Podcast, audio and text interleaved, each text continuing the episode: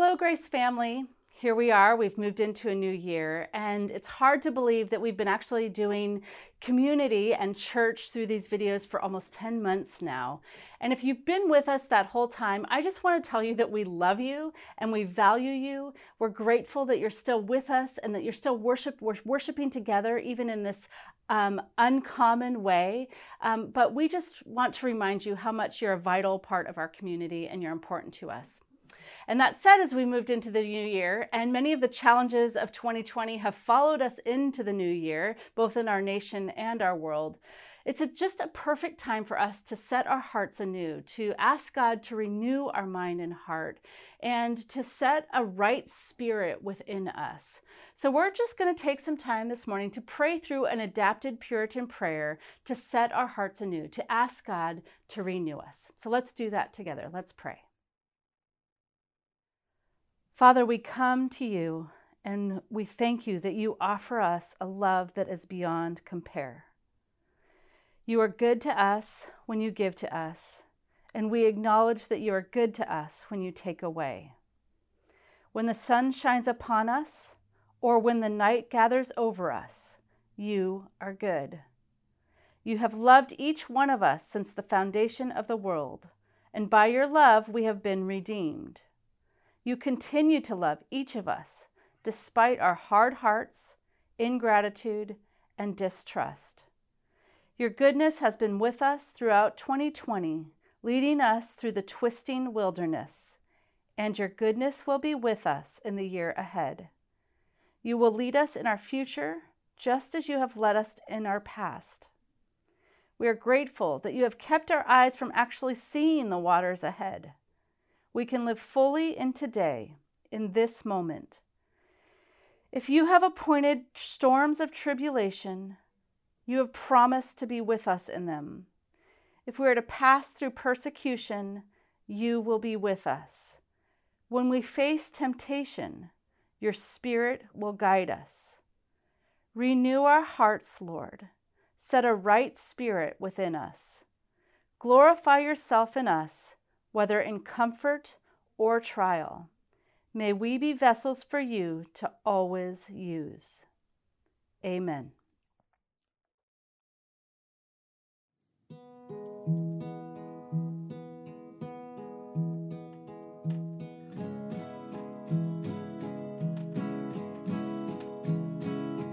You take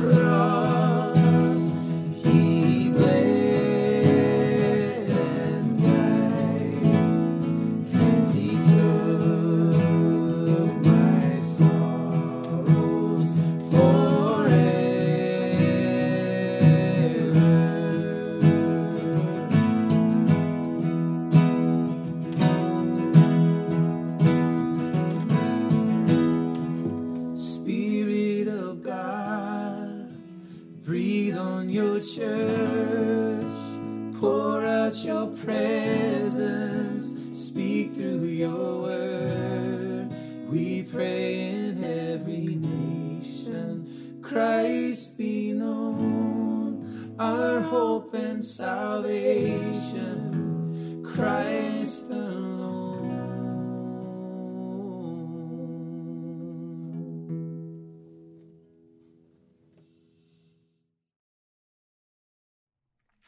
So, as we begin this series on God's kingdom, we'll be in Matthew 4 12 through 17. So, join along with me.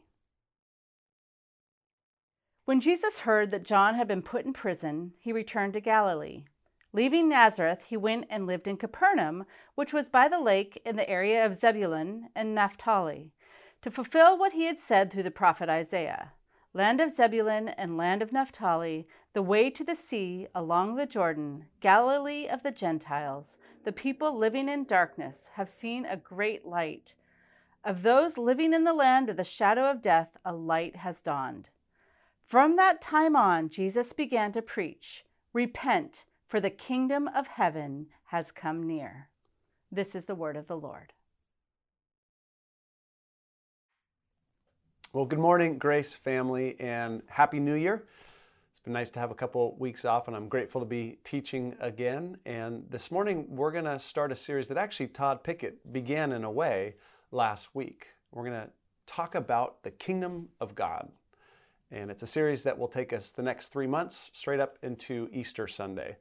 But I want to just take the beginning of this year to talk about what, what is God's kingdom all about? How do we live within that kingdom ourselves and then how do we bear witness to that kingdom to those around us and the context of course is we find ourselves caught in the conflict of various kingdoms these days don't we with their own agendas and priorities and, and visions of the world that are in conflict with one another in conflict with god and we find ourselves just kind of caught in all of these various kingdoms and so i want to ask the question what does it mean uh, to live within god's kingdom what is that all about what does God have for us in this world?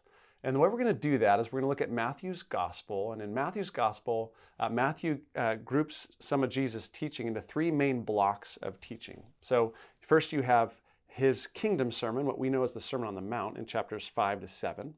And then in chapter 13, he has a bunch of parables on the kingdom.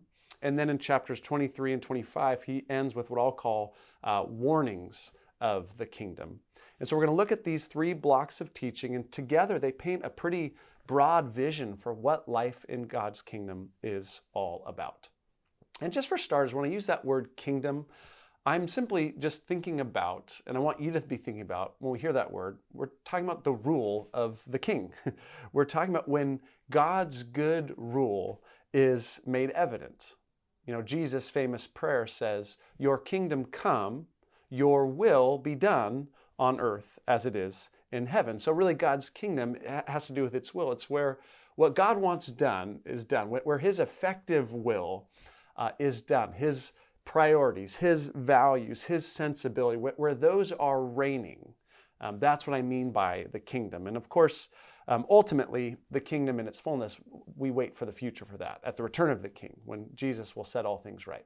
But what we see in the Gospels is that future kingdom even breaking in now in the person of Jesus as he brings his vision and his values and his sensibilities into our world.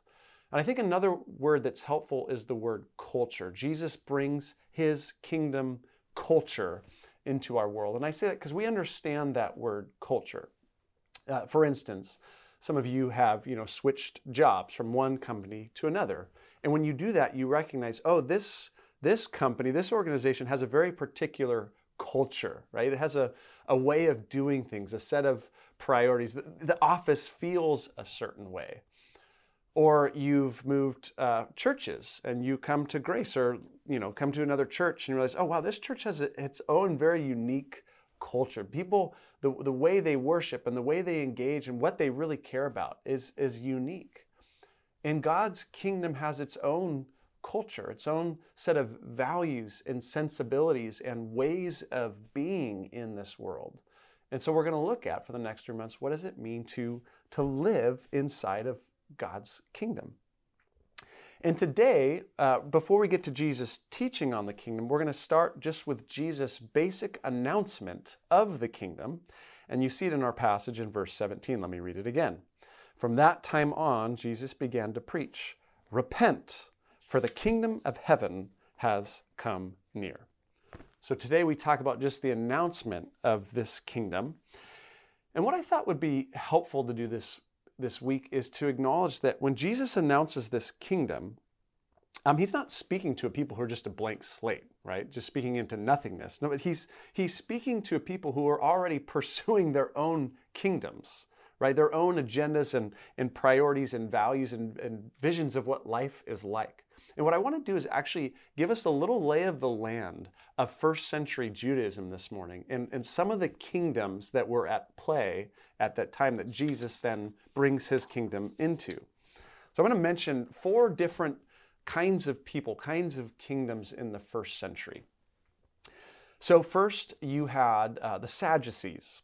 And the Sadducees were the ruling elite of the day. They uh, were based in Jerusalem. They were connected with the whole temple system. And uh, they held the religious and political positions of power in Israel. And uh, theirs was a kingdom of compromise. Like they looked at the Roman Empire and they looked at Rome and said, Rome is just, it is an unstoppable force. You're not going to beat Rome, right? Rome is the future. You need to figure out how to get on board with Rome or you're going to be irrelevant. And so they they kind of engaged in this kingdom of compromise. They compromised their ethics. They compromised some of their religious views so that they could stay in power and stay relevant. A second group, the one that we probably know the most, is you had the group, the, the Pharisees. Uh, and the Pharisees were actually a group of lay religious leaders, and they pursued this kingdom not of compromise, but this kingdom of law keeping. They looked at their history and they, they, they read their history and they realized the reason we got kicked off the land in the first place is because we didn't obey Torah. We didn't keep God's laws. And so they embarked on this kingdom of strict Torah observance, law keeping. They pursued a righteousness through the law, which was really this life of moral achievement.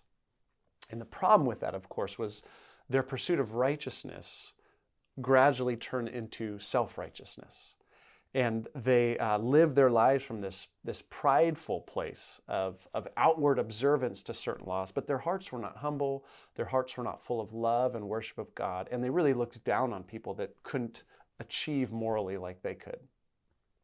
Another group of, of, that, of the first century were the Zealots, and these were the revolutionaries of the day. They had a kingdom of revolution. And what they wanted to do is they, they wanted to fight back with Rome, and they wanted to win the land back for God. And they fought the world with the weapons of the world. These were revolutionists, and there were many, many revolutions. They all failed at the time. But Jesus actually had a, a zealot in his inner circle of the 12. But it was a kingdom of revolution, fighting, trying to win the land back, fighting with the weapons of the world. And then finally, a fourth group kind of took the opposite attack to revolution, and this was the Essenes. And they engaged in a kingdom of what I would call withdrawal. Um, they looked at the whole system, Israel. They said the whole thing is hopeless. It's fundamentally compromised, and we're not going to win that battle. And so, what they did is they withdrew and they set up their own community in the desert of Qumran. It's just this isolated sect of people who were able to, kind of in their own way, create their own little community and pursue purity uh, as they saw fit, and not in the context of just the, the ordinary issues all throughout uh, of the nation at the time. All right, so I, I just want to put these, these four groups and kingdoms on the screen for a second, just so you can see uh, these various kingdoms and these various kingdom agendas. And I, I, take the time to do that, not because I'm trying to give you a, a first century history lesson, but as I've thought about these, I think we can all relate to these four as these basic impulses of the human heart, even uh, as 21st century Americans. So let's just tease this out for a second. Um, I think we relate to all four of these impulses, or at various times we do. Think about first the Sadducees and this, this imp- impulse to compromise, to compromise with the culture in order to stay relevant. I mean, that's something that we, we all see and are, are tempted towards. Um, we have not the Roman Empire, but we have things like secularism, right, that are just sweeping through the nation. They feel like these almost unstoppable forces. Secularism with its, its relativism, its value personal autonomy, consumerism. And it's easy to think, man, this is the future. Like, like um, this is just the inevitable direction of progress. You don't want to be on the right wrong side of that. And so what we, we are tempted to do is, is compromise, to abandon core biblical doctrines, core ethical biblical visions of, of life in order to remain relevant, in order to be a part of what seems like where things are headed. Or, of course, you have the uh, temptation of Phariseeism, of, of law keeping, to, to try to earn our way through moral achievement, to try to be good, to try our best to be good as a way of defining our lives. And of course, just as with the Pharisees, that kind of pursuit of righteousness um, with that can crop up this self righteousness in the human heart. And that self righteousness can take so many different forms. I mean, there are those who are kind of right leaning, who have a, a, set of things and behaviors and actions that you need to avoid, actions you need to pursue, and they can be very self righteous and look down on those who don't quite fit in with how they want things to be. Uh, there are those who are left leaning, and they have a different set of agendas and, and actions and priorities that they pursue. And, and in the same way, if, if you don't you know, do it that way, say it that way, think that way, um, then you can experience a lot of self righteousness. It can, it can happen in all kinds of forms, but that basic posture of the heart, of moral achievement that leads to self righteousness, is so common today. Or think about the zealots, that, that impulse to want to win the land back for God, right? And we see that throughout our country all the time right now to, to fight the world uh, with the weapons of the world and to play the world's game in its own way. We just saw that this week at our Capitol, right? People trying to, to fight the world with the weapons of the world. And that's always a, a tendency and a temptation of the human heart. And then that fourth one, the, the Essenes. Many of us, I think, can relate to just this impulse to just want to withdraw, to look at the whole thing, go, it all feels so so dark and hopeless. And um, let's just withdraw and um, let's just you know kind of get insular and protect our lives and our families and do our own little thing and let the world kind of take care of itself. So all of these impulses, I think, have been around forever. And um, they're all really understandable and all relatable. And yet, the problem is every single one of them at core is is ultimately rooted in our own human attempts to try to control our lives, to try to, to try to justify our lives or protect our lives or secure our lives. And so they're ultimately all very small and narrow and human. And into all of these human kingdoms, Jesus brings this announcement. And here it is The kingdom of the heavens has drawn near. And Matthew's the only one who uses that phrase of the heavens. All the other gospel writers say the kingdom of God. Matthew says the kingdom of heavens. And, and why he does that, I think, is he wants to remind us this is no earthly kingdom. This is a heavenly kingdom. It is the kingdom of the beyond.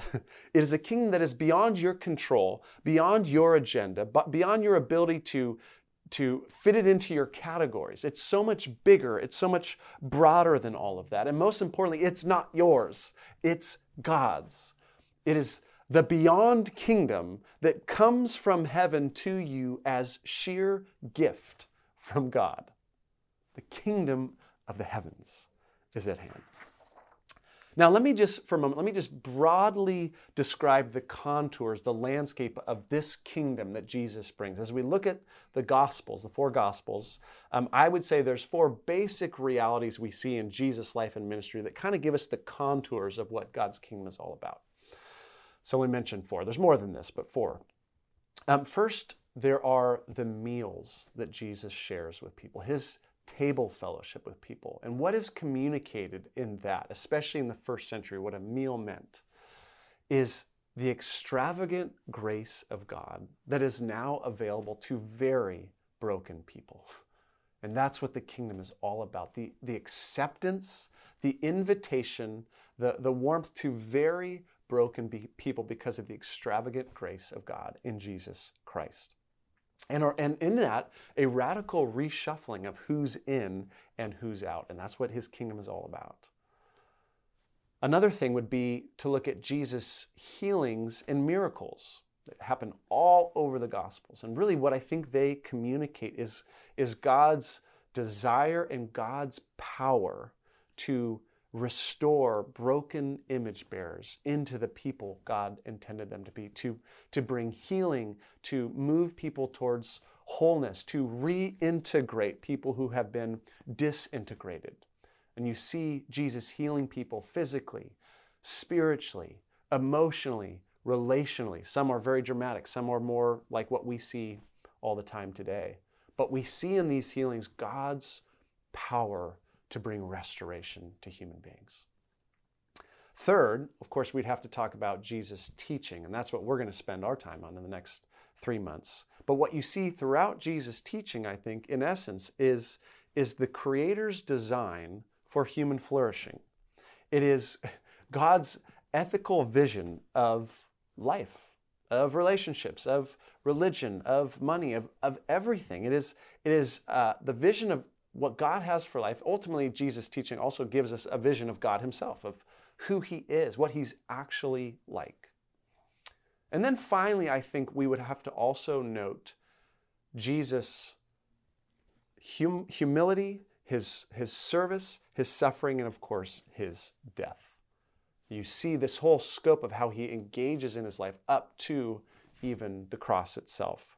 And that paints for us, I think, the fundamental posture of God's kingdom that it comes not through human power and status and prestige, but it comes through humility, through service, through sacrificial love.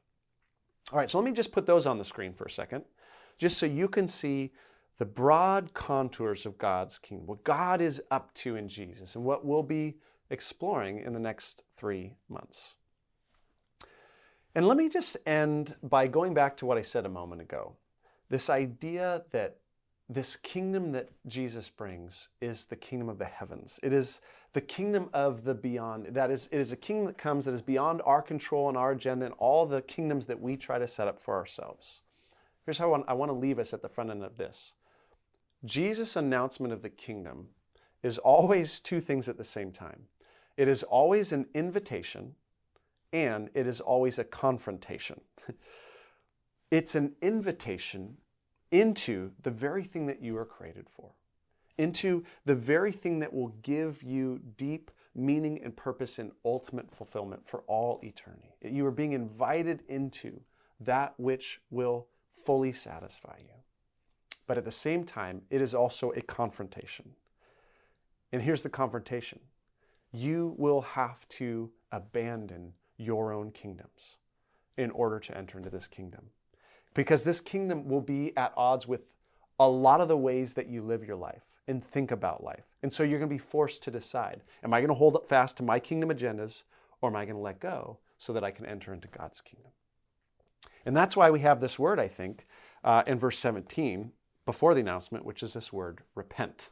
Repent, for the kingdom of heaven is, has come near. I like uh, Mark's version in Mark 1:15. Mark includes another word that Jesus said. I'm going to put it on the screen. Here's how it reads in Mark's version.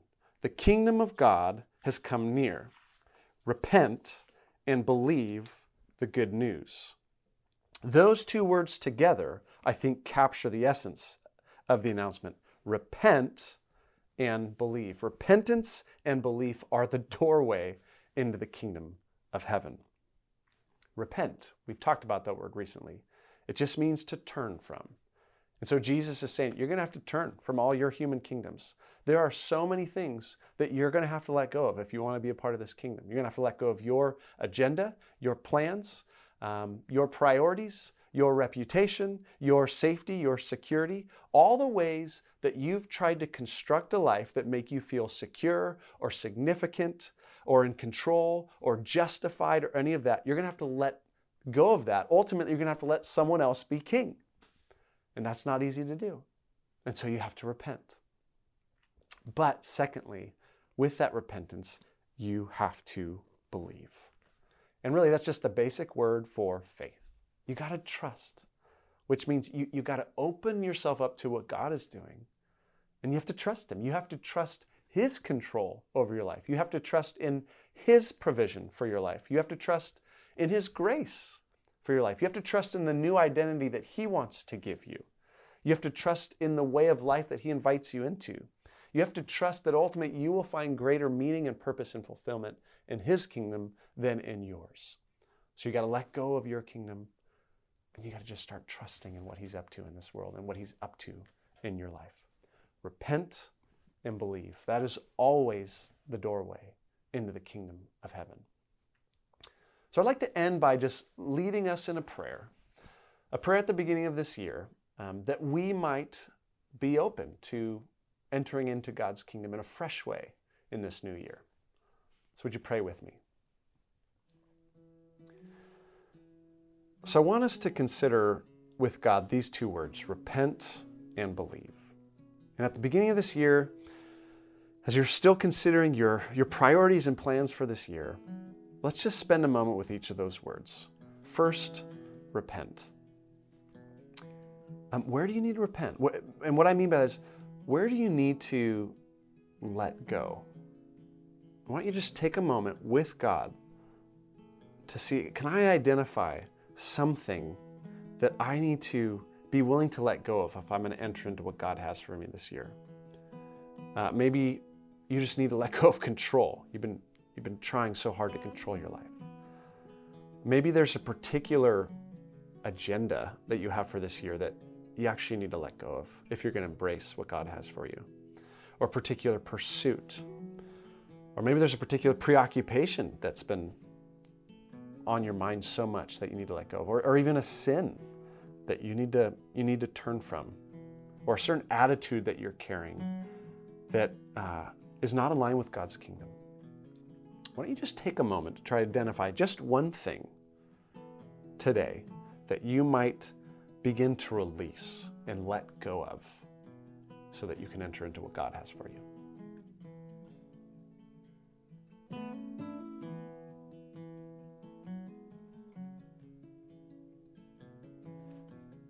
And now let's look at this word believe.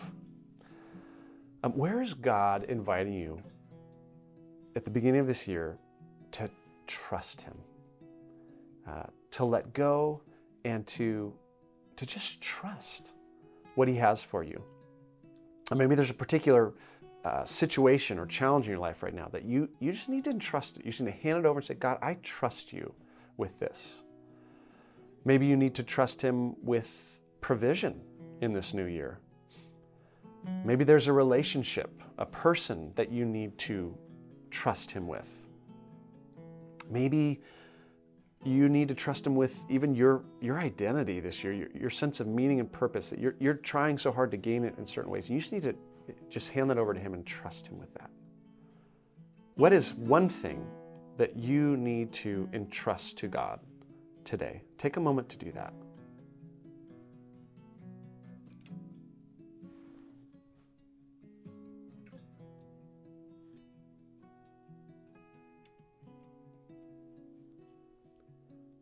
So, Lord, we are grateful for the way your Son has brought us your kingdom, the already, not yet kingdom. And we long to live more fully in line with your purposes and your vision and your values for us. So we entrust ourselves to you. We turn from our own little small, narrow kingdom agendas, that we might step into your broad, expansive, gracious, powerful, beautiful kingdom. Help us by your Spirit to do that, even this week. We pray in Jesus' name. Amen.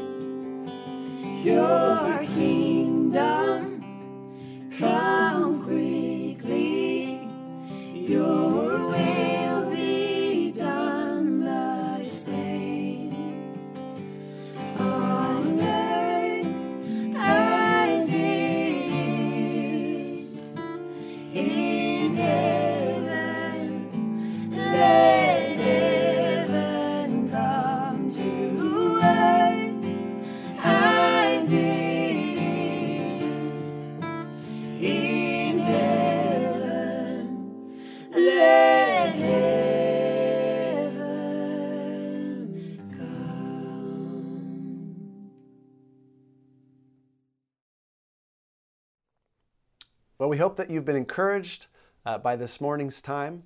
And as always, we invite you to consider the reflection questions that we'll put on the screen right after this. And let me leave you with this well known and beautiful benediction. May the grace of our Lord Jesus Christ and the love of God the Father and the fellowship of the Spirit be with you all now and always. Amen.